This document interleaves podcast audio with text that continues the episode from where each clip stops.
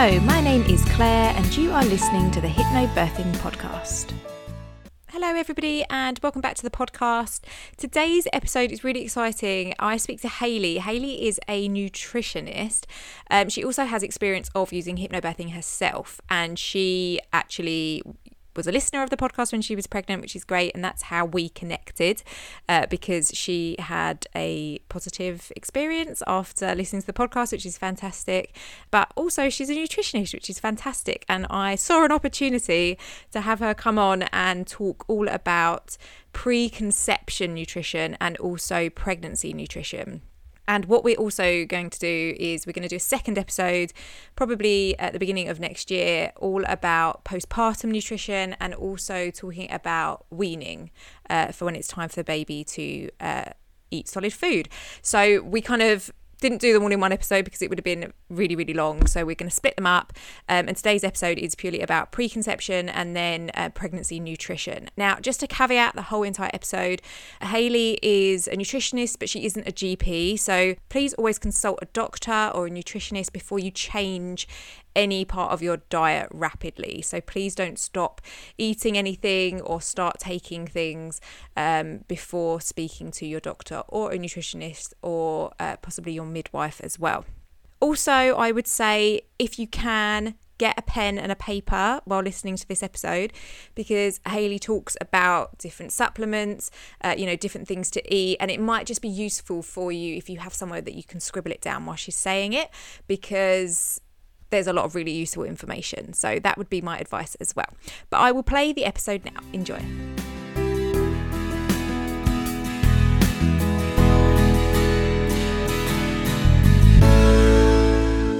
So hello, Hayley. Thank you for coming onto the podcast. If you would like to introduce yourself to the listeners. Yes, so my name's um, Hayley. I'm a nutritional therapist, um, and I have been since 2016. Um, and I'm a mum of two, Lexi, who is four, and Luci Luciano, who is seven months old. Beautiful names. I love the name Lexi. so pretty.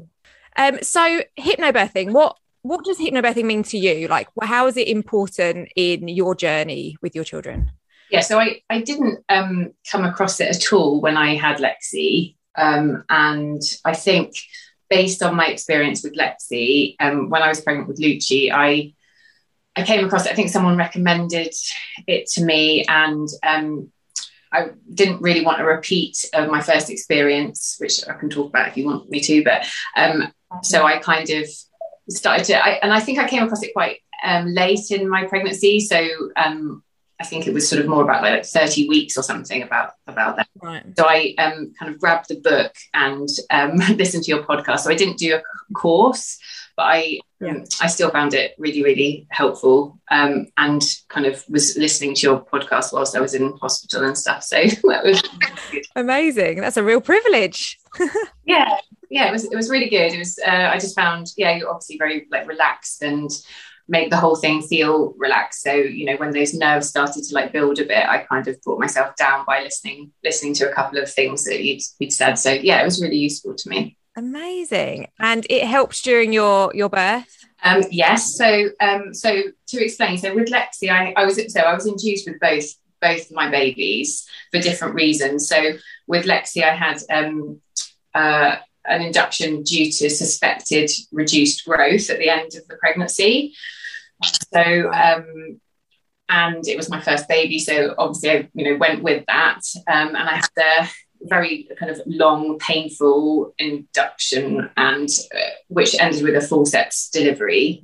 So, um, and then unfortunately with Luci, so uh, his growth didn't tail at all, but because of my experience with Lexi, they monitored me more.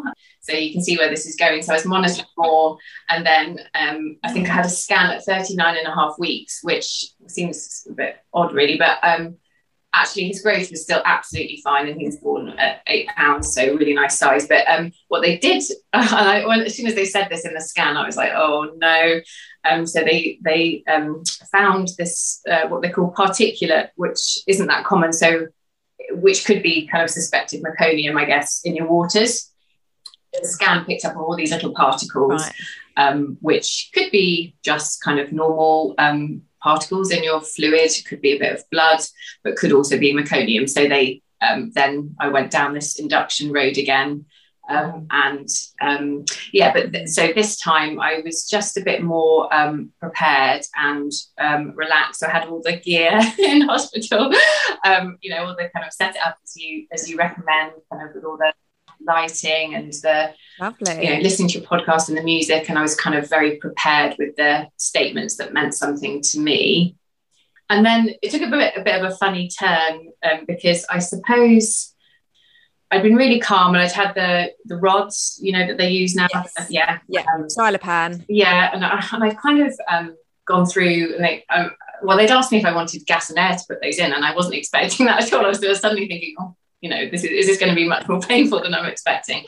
I breathed, breathed through it. Didn't have the gas and air, um, and um, and just sort of was really calm and and and I think it, it just got to the point where I'd had my waters broken and I'd also had an awful night's sleep, as in probably about an hour, because I was in the labour ward and I'd heard someone overnight labouring all night. Oh. It made me really, that actually was a bit of a trigger for me. It made me quite anxious, I think.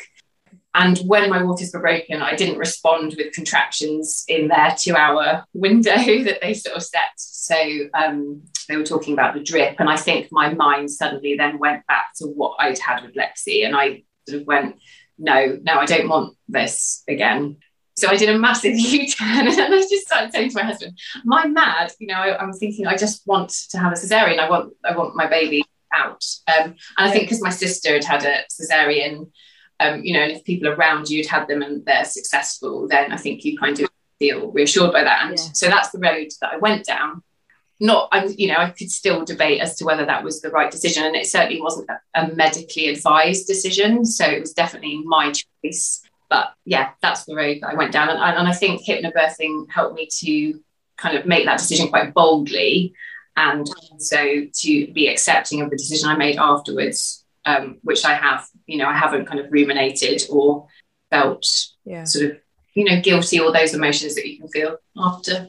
So That's I mean that's the thing as well like that's it doesn't necessarily matter how your labor goes like that's what we always say. You know that decision that you made that was right for you and like you said it wasn't a medic medical reason why you chose that but based on your own previous experience as well that was Yeah. best for you. And the other thing that I thought actually was you were scanned so late. Yeah, like you usually like you, somebody wouldn't be scanned Yeah. that late would they? And therefore you wouldn't that would never have been picked up. And so i suppose it's like one of those things that that led to to that you know? And it's debatable whether like you said that was kind of the right thing or or not but you don't know do you until you're there at the time. So um but yeah you all you can do is make those best decisions for yourself in that moment which it sounds like you did yeah, I, it's really difficult, isn't it? We, you, you know, I've, I've talked to you a bit about this. I think I sent you a message afterwards saying it almost feels like unless I was sort of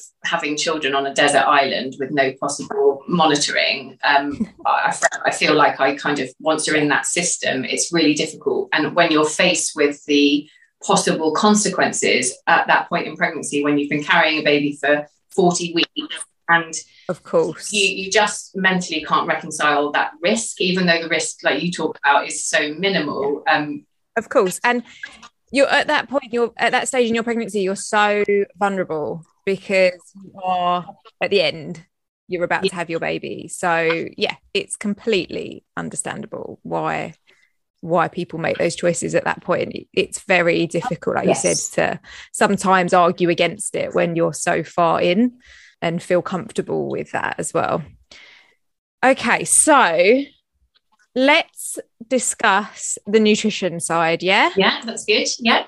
Okay, so I've got some questions um, that I'm going to ask just as talking points, and then we also had some listener questions as well. Um, some people who asked as well, so we may well cover them in Yeah. what we're saying here, but if not, we'll ask them at the end. Okay, so why is nutrition so important during pregnancy?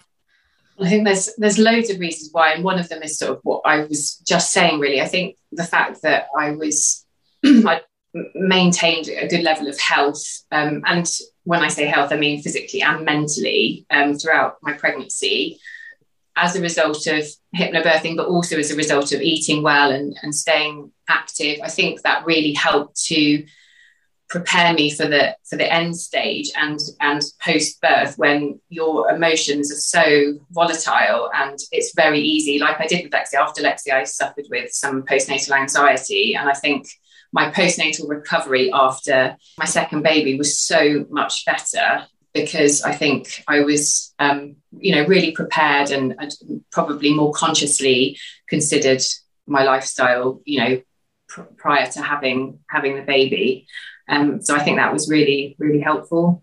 Obviously, I'm going to say at this point, when we talk about nutrition during pregnancy, it's really important, I think, not to. So, what I'm going to be talking about is like an ideal scenario. And we know that there's lots of reasons, including awful sickness, why women can't always eat what they ideally would want to be eating. And I think it's really important to say that that's okay and that, you know, babies um, thrive and survive through all sorts of pregnancies and different scenarios. And I think not eating optimally is probably only going to maybe impact you rather than your baby because your baby will feed off anything that you've got stored and your baby will your baby will be absolutely fine yeah so as, as far as i believe yeah or as i know the baby will take everything it needs from what you've got like you just said and then it's you that may not have the right things you need yeah yeah, you, you, may end up feeling depleted, which obviously isn't ideal. But I think when women are pregnant, their, their main concern is the baby. So I just wanted to reassure people and say that your baby will be fine. And we, you know, we know that um, women have appalling sickness throughout the whole of pregnancy and, and, can barely eat anything other than sort of bread and water, and, and their babies are born absolutely healthy. So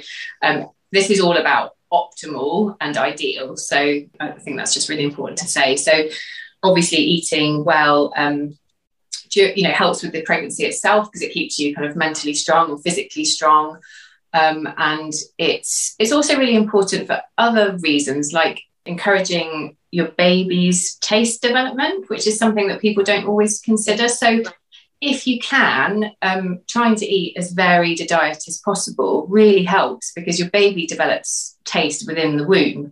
So if you can kind of start that journey off early, you know, eating lots of different types of foods, spicy foods, things like that. It will really help with when your baby's born and later weaning. It will really help with that process and make it a lot more straightforward.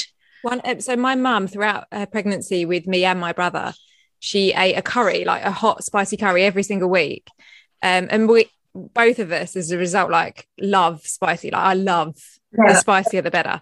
Um, so obviously, I then ate really spicy food throughout my pregnancies. And my youngest, who's only three, like she will she loves spice, like she will eat spice, like with no problem. Not as spicy, obviously, as I would eat, but for a three-year-old.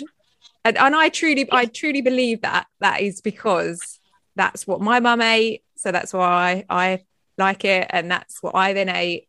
And therefore she's maybe a bit more um able to kind of eat that yeah, yeah that's amazing yeah that's exactly that's exactly what we want and i think it's you know we can talk about i think we said we might do another podcast a bit later with sort of um, kind of weaning and things like that. But i think um, the it's really important that um, you kind of just try and expose continue that journey. So exposing your children to those flavors even in small amounts when they're after you know when they're being weaned even if you're kind of diluting a curry with lots of yogurt or something. It's just kind of the tiniest bit of that flavor will just start to develop their taste buds. So, and that all starts when, when you're pregnant. So that's that's a really good um, argument for kind of um, eating as varied a diet as you can.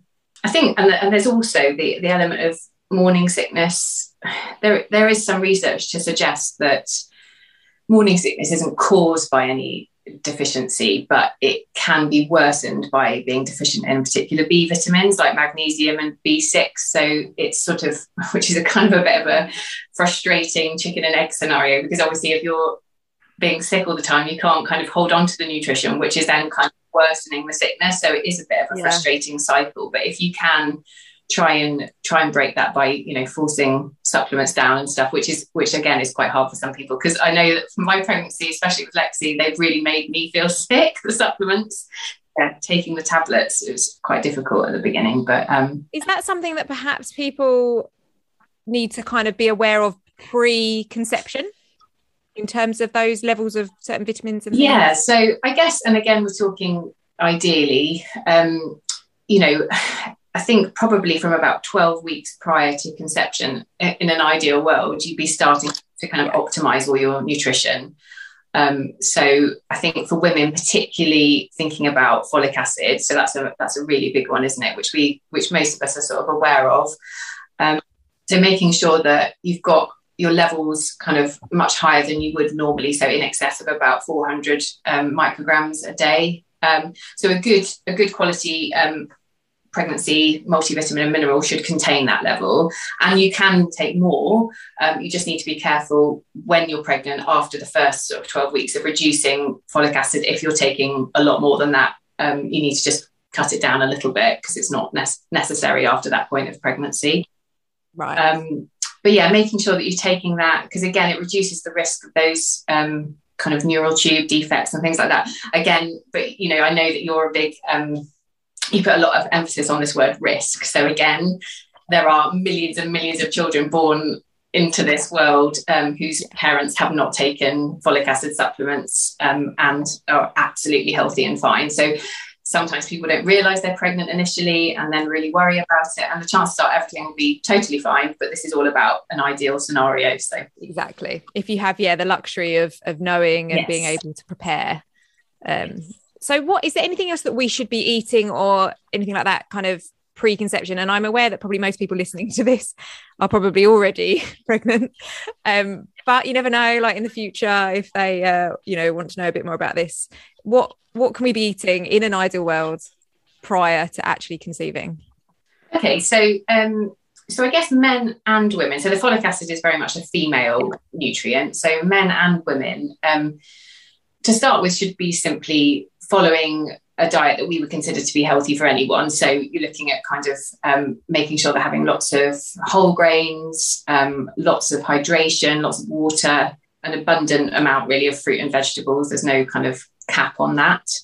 Um, making sure that they're having kind of just being a little bit mindful of um, anything that can sort of disrupt hormones. So you're looking at sort of sugar, caffeine, alcohol, and making sure, and also dairy as well. So making sure that they're kind of limited. I don't really like to use extremes in terms of cutting out unless people um, find that something particularly disagrees with them. I don't really like to say cut stuff out, but just be mindful of how much you're having. Yeah.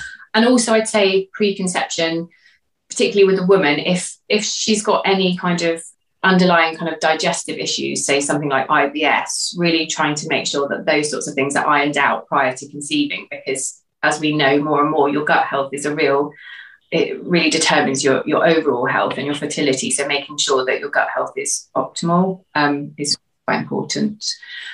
So I think, yeah, in addition to those things, um, omega three is really important for men and women prior to conception.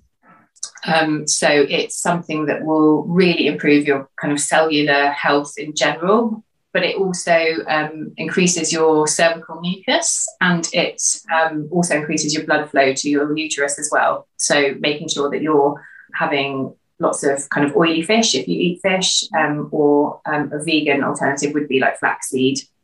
Um, and you can obviously supplement as well with those things. Um, and vitamin D um, is also really important for both men and women prior to conception. So it will improve sperm quality and also reduces the risk of preeclampsia and miscarriage as well.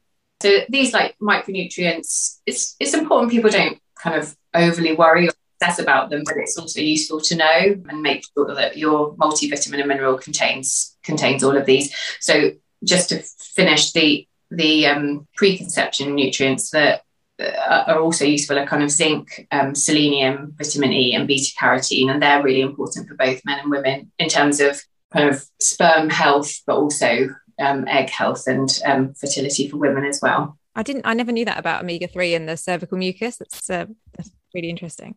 Yeah, and uh, and you know it's really important, isn't it, to have that kind of indicator of when you're fertile and stuff, yeah. um, and and be aware of that. So yeah, yeah, really important. I mean, omega 3 is something that I kind of recommend in abundance to sort of anyone really, no matter what reason they come and see me. Um, it's yeah. it's just so important and something that we're often deficient in in this in this country. So Okay, so all of the people that are trying to get pregnant, they've eaten all those amazing foods and nutrients, and they're now pregnant. What food is there anything specific that we should be eating during pregnancy? Like, what sorts of things should we be eating? Okay, so I'd say definitely carry on with all of the above or everything I've just discussed with a couple of so a couple of caveats there. So with your folic acid, like I said earlier, just be mindful. Um, you don't want to overdo folic acid once you've passed that initial kind of um, brain and spinal cord development phase within the womb. So you kind of want to be sort of 10, 12 weeks. If you're taking, you know, more than 400 micrograms a day, I'd just suggest to cut that back. Um, so basically, folic acid will be included in your multivitamin and mineral pregnancy supplement. That's fine. Continue to take that. Um, in fact, you can take even more of that supplement during pregnancy. But if you were taking an additional folic acid supplement on top of that, just cut that back at this stage.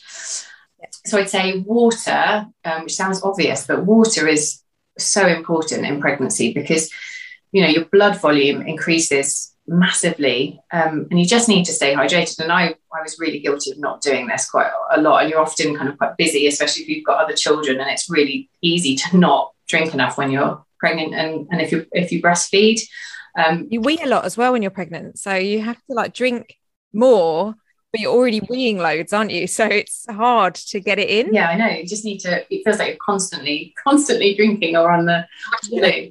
Um. So yeah, you need to, I guess, probably increase your water intake by at least forty percent, if not doubling it. Really. Obviously, that will also it, make sure that your um, environment within the womb, your amniotic fluid levels are as healthy as possible. So staying hydrated is really important and it helps to prevent anxiety and any mental health um, issues so yeah water is water is definitely um, key um, and then i'd say focusing particularly on your omega in the first and third trimester. So making sure that if you were say taking a fish oil supplement you could almost double that um, in your first trimester when the um, fetus's brain is developing. And also in the third I, I was amazed actually when i was um, pregnant with Lucci, how much the brain develops in those last kind of you know month that last month of pregnancy. Wow. i mean you know the size of the brain of the baby kind of almost doubles in that time. It's amazing. So taking omega-3 at that point as well is really useful yeah so additionally to that in terms of i think it's really important to say that your your nutrient requirements kind of double in pregnancy but actually your calorie requirements only increase by say like up to about 30% which is why supplements are great because you're getting all the nutrients without the. This is a good point, actually, isn't it? Because so many people always say eating for two, all of these kind of comments, but actually, you do need to increase calories slightly, don't you? But not a huge amount. Is that right? Yeah. So I'd say first trimester, don't worry. And most of us are kind of, you know, battling through some kind of nausea at that point anyway. Yeah. Um, and I'd, I'd say um, second trimester, maybe a couple of hundred calories a day. Third trimester, maybe up to about 400, but it, it's so bespoke. It depends on your exercise levels and your metabolism and all of that, and, and the weight that you started your pregnancy at. So, um, yeah. as with everything that I'm saying, including kind of supplements, uh, supplement amounts, and uh, micrograms and stuff, it's it's really important that you have to kind of look at somebody on a one-to-one basis, really, because I, I don't want somebody to kind of go away and yeah. make massive changes yeah, without knowing kind of exactly what supplements people are taking, for example, it's difficult to advise specifically. Okay, and what foods should we be avoiding during pregnancy? Okay, so um, I would say that um, the main things to watch out for are your unpasteurized milk and kind of mold ripened cheeses like camembert and brie, unfortunately, for people who love those. You can have Stilton though, can't you? You can, yes. Um, so it's yes, and I love Stilton. Uh, like so do I. When I found that out, I was like, yay! the stronger the better. Um, exactly. Yeah, so it's just because of the risk of listeria. So that's the only reason, um, which granted is really rare, but could have um, quite dangerous consequences in terms of your pregnancy. So it, you know, it could cause um, a miscarriage, for example. So very low risk, but quite a, a, profound consequence if you if you did have listeria was in the in the in the milk. So um, you just need to be careful of that. Another one would be your classic kind of undercooked meat um, or your kind of cured meats. So, and then the risk of with those is the uh, toxoplasmosis. So again, you're looking at kind of quite a toxic load onto the baby and the potential of, of miscarriage. Again, really low risk. And you have to remember that these days, compared to a while ago, the whole process of kind of making food is so much more sterile that these things are very, very, very rare. Um, so please, no one, no one worry if you, know, you have something or you really fancy something. You know the risks are incredibly low, so yeah. don't, don't, please don't worry about it. I think as well, definitely for me, like first time in pregnancy, I was really very like, I can't eat that, can't eat that. And then second time I was a little bit more laid back, like be like, oh, I can have like a little bit of like cured meat. It'll be okay.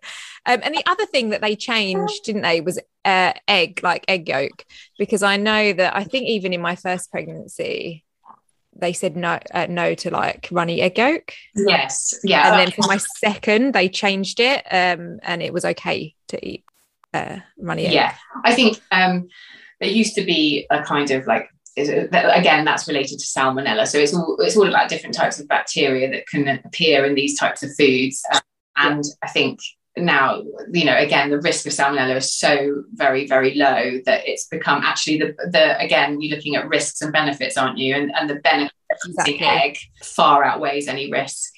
The other one that sometimes comes up is nuts. And, and again i would say actually actually i mean it might be coincidental but I feel like the people whose children have nut allergies are actually more likely to have not eaten nuts in pregnancy than actually mm. eating them. I think I've read some bits on this, and that yes. seems to be the general.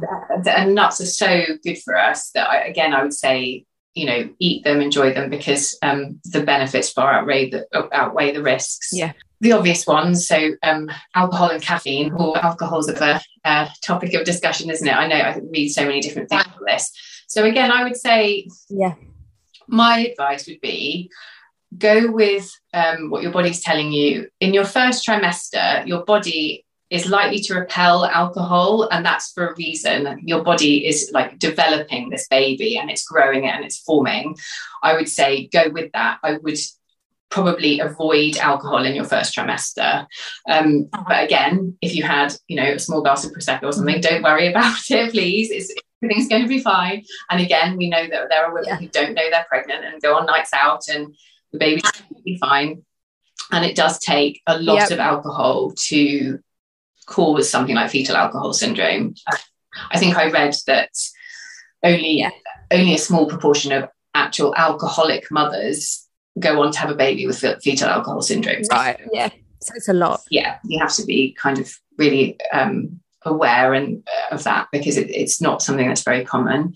So I would say then that after your kind of first trimester, you know, sticking to the kind of guidelines of a couple of units a couple of times a week is is fine. You know, I think by the end of both my pregnancies, um, I tended to have like a really small glass of wine in the evening when I was dinner like mm-hmm. and it probably ended up being most evenings and everything was absolutely fine and I felt comfortable with that. I think it's always about the amount rather than the frequency. So I would say keep it to the couple of units, no more than that. But if you want to have a glass of wine more than twice a week and have it three or four times, that's fine. You know, that, would be my personal advice. Everyone has, and they used to recommend it, didn't they? I know they don't now, but they used to recommend yeah. like a glass of Guinness or a glass of wine, red wine, didn't they, and things like that. I mean, obviously, all of this is probably a bit outdated. That's a bit outdated now, but um, yeah, I definitely my second. I had, I know, what did we do? I know we had like a special occasion, and I had like a, a little glass of champagne, and then I was a wedding, you know, in a little glass. Um, I had the odd odd bit here and there, and I felt comfortable with that. Um, so it's all about, yeah, you're right, how comfortable you you personally feel with it. I think I think that's absolutely right, and I think don't don't kind of um, berate yourself and be harsh on yourself. You know, women have so much to think about during pregnancy, and yeah. very often that midwives will say, "Oh, for goodness' sake, just go and have a bath and a glass of wine if you're stressed." It's much more important to stay healthy and, and not stressed. Um, and if having, you know, a glass of wine with a meal is something that you really enjoy, then for goodness sake, you know, have it. It's, it's it comes back to benefits and risks again, doesn't it? It does. It does. It really does. And I think, um, yeah, it's just it's just so important to enjoy your pregnancy, you know, if and when you can. So I would say with coffee as well, it's kind of similar, really. I think it's basically what would be what what's good for us as people. It's probably not good for us to have more than one or two glasses of wine. Therefore, it's not going to be good for the baby. It's not good for us to have four or five yeah. coffees every day. Therefore, it's not going to be good for the baby. So try and keep caffeine um, yeah. levels to sort of. I think they recommend about 200 milligrams um, a day, um, which for it's probably about a couple of instant cups of coffee. But if you have a coffee machine like yeah. us, like my husband's bought, it's probably, probably one, isn't it? Yeah. Yeah. If you go to Starbucks a lot, it's probably like one one thing at Starbucks. Yeah.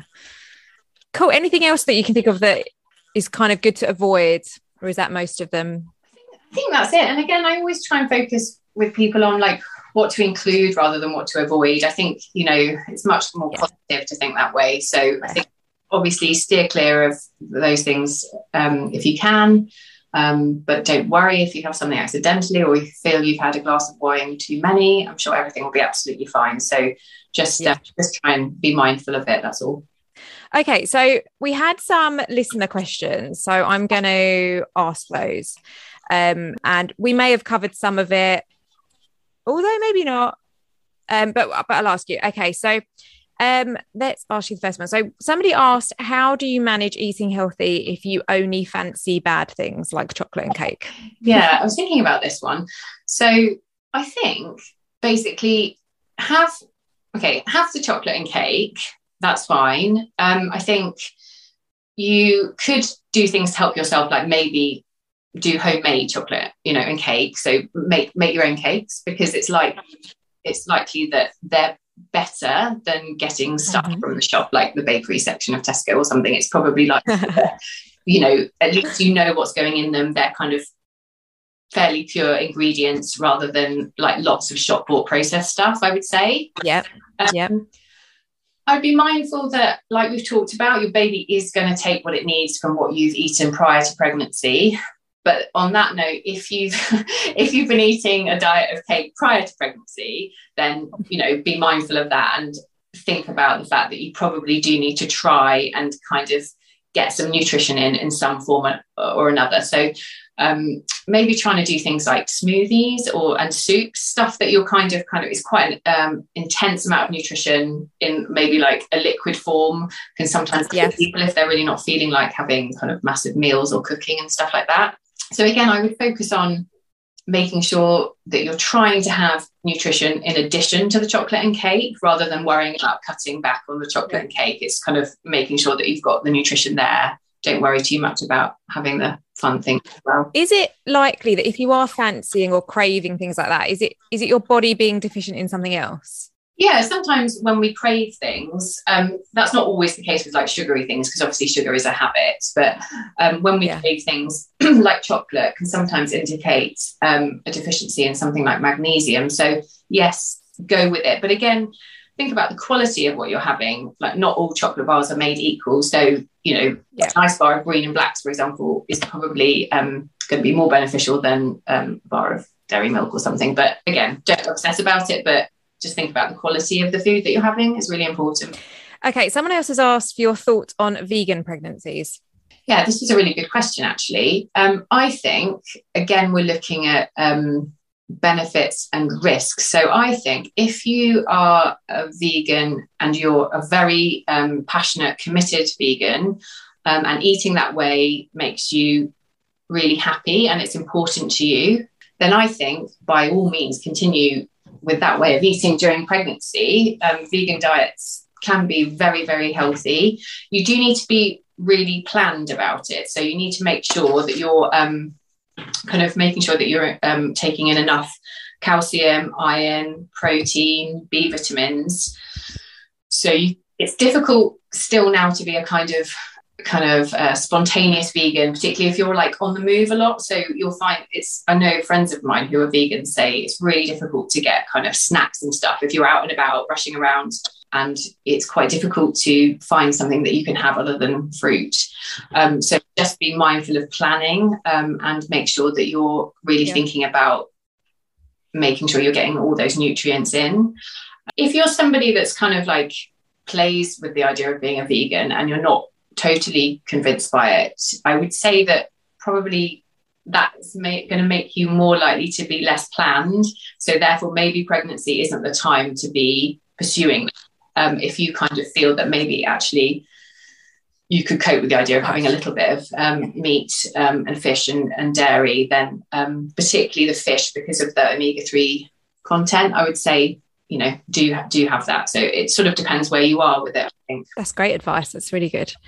Okay, someone else has asked uh, foods to help avoid gestational diabetes. Yeah, so I I would say um, to some extent gestational diabetes is sort of out of your control to some extent. So there are certain factors like um, your race, um, your family history. If you've had a previously large baby, all of those factors and your age as well can kind of make it more likely to develop. However, there's a couple of things um, like your uh, BMI um, and whether you're pre diabetic prior to pregnancy that can uh, reduce the risk. So it's really about making sure that you're um, following a kind of fairly like low glycemic index diet and low glycemic load. So kind of trying to keep your sugar levels um, under control. Um, so focusing on your whole grain carbohydrates, maybe going for kind of your sweet potato rather than your potato, um, reducing those white carbs and obviously, you know, processed sugar and stuff like that, just trying to keep those things under control. Eating all the things that I've recommended really that make a kind of healthy, balanced diet, and just keeping an eye on those. Um, that should that should keep it you know at bay i guess um, okay so someone's asked about pregnancy and postpartum supplements. We have covered probably quite a lot of that haven't we? What about in terms of just po- uh, postpartum specifically? And i know we're probably going to do a separate episode on nutrition after the baby but are there any kind of supplements for taking after the baby that are beneficial? Um, i would say really to focus on continuing you know continuing with what you've been taking during pregnancy. Um, you know obviously we know that if you if you're breastfeeding particularly that's going to be a massive pull on your nutrients. So i'd say certainly don't reduce anything. You know you, you want to be kind of increasing the uh, vitamin and mineral you're taking during pregnancy compared to preconception but then i think don't drop it back down again after you have the baby. Keep it you know keep it really high particularly if you're breastfeeding. Um, yeah well, we can talk about that in a sort of there's there's quite a lot involved with the postpartum journey. So I think we talk about that in our, in our next one. We'll do that specifically, yeah. Um, and then lastly, someone has asked, is a small amount of liver okay towards the end of pregnancy? Yeah, again, I'd say a small amount is absolutely fine. It's it's just because of the vitamin A, and vitamin A is something not this doesn't happen with all vitamins and minerals, but your body really does hold on to vitamin A if it's not used. So it can kind of almost like build up in your body and an excess of it can be toxic to the baby but i would say right. really love liver um, you could have it um, you know maybe once a month um, and it would, it would be fine a small amount once a month is fine but just not too frequently Perfect. Well, they are all the listener questions. Is there anything else that you want to add in about pre uh, or or current pregnancy? What's the right word? Um, nutrition. Um, having said everything I've said and, gone into like the micronutrients and things like that, I would say, you know, overall, just enjoy enjoy your food. You know, it's a really, you know, often if you've kind of got through the sickness stage, you know, you can really have a great appetite in pregnancy. Um, just enjoy enjoy it. Enjoy maybe focusing on um, kind of different cuisines and like cooking different meals. Try cooking a different meal each week keep yourself inspired and kind of enjoy that like real like heartiness of it I suppose. I think if you're eating good home cooked food um, and you're taking your supplements, basically you're, you're doing everything you can and don't obsess too much about the individual nutrients and, and just enjoy it. Great advice. Thank you. Well, thanks for all your advice. As, as I said, like definitely we'll do another episode because there's so much else to cover. Like, as we said, postpartum and then also weaning, like when the baby starts actually um, eating and things like that. So all of it in one episode would probably have been a mammoth uh, episode. So um, we'll definitely have a separate chat another day about all of those things. Um, but yeah, thank you. I think it's really informative, and I think it's something that you know a lot of people when they're pregnant are really interested in, and to have it all in kind of one one place. I'm gonna at the beginning, I'm gonna tell people to get a, a pen and paper and write write down some of the really interesting and important things that you've said. Um, but yeah, thank you. Where can people kind of come and find you? So if they want to know a bit more, if they want to talk to you, where can they find you? Um, so yeah, you can find me on Instagram, although my Instagram page is kind of a yeah, it's sort of a bit of a personal page as well. But I think you know a, a lot of people's are. Um, and so I'll be Hayley Frances Nutrition on Instagram, and then um, just on Google. If you Google Hayley Frances Nutrition, I'll I'll come up. And um, and then yeah my contact details are on there. So i'll leave i'll leave all of the links in the um, description anyway. So i'll put all of your details there in case people want to have a chat with you personally or um, you know find out a bit more about anything specific um, they can contact you. But thank you so much. And um, as i said we'll get you back um, soon and we'll do a postpartum edition of um, the episode. But it's been really lovely talking to you. And uh, yeah thank you Thank you so much, and thank you for everything you do because it's it's obviously helping so many people. I think it's brilliant. So well done. oh, cheers. Thank you. I'll speak to you soon. Okay, take care. Bye. Bye. Thank you so much to Hayley for taking the time to come and talk to me all about nutrition. Uh, I found it really interesting and I learned lots of things. So hopefully you guys did too. As we said, she'll be back on the podcast um, in a little bit to do a follow up, and um, that will cover postpartum and uh, weaning as well. So, this is going to be the last episode for 2021. I'll be back in 2022 uh, with some new episodes. But I just want to say a really, really big thank you to everybody who has supported the podcast uh, not just over the last year, but since it started two years ago. I honestly, I'm overwhelmed with the amount of support it's had, the amount of listeners, downloads, uh, you know, the amount of you that, that message me and follow me and support me. So thank you so, so much. It means so much to me. And I wish everybody, um, you know, a really happy festive period and a really, really happy new year as well. And I will see you in 2022. Goodbye.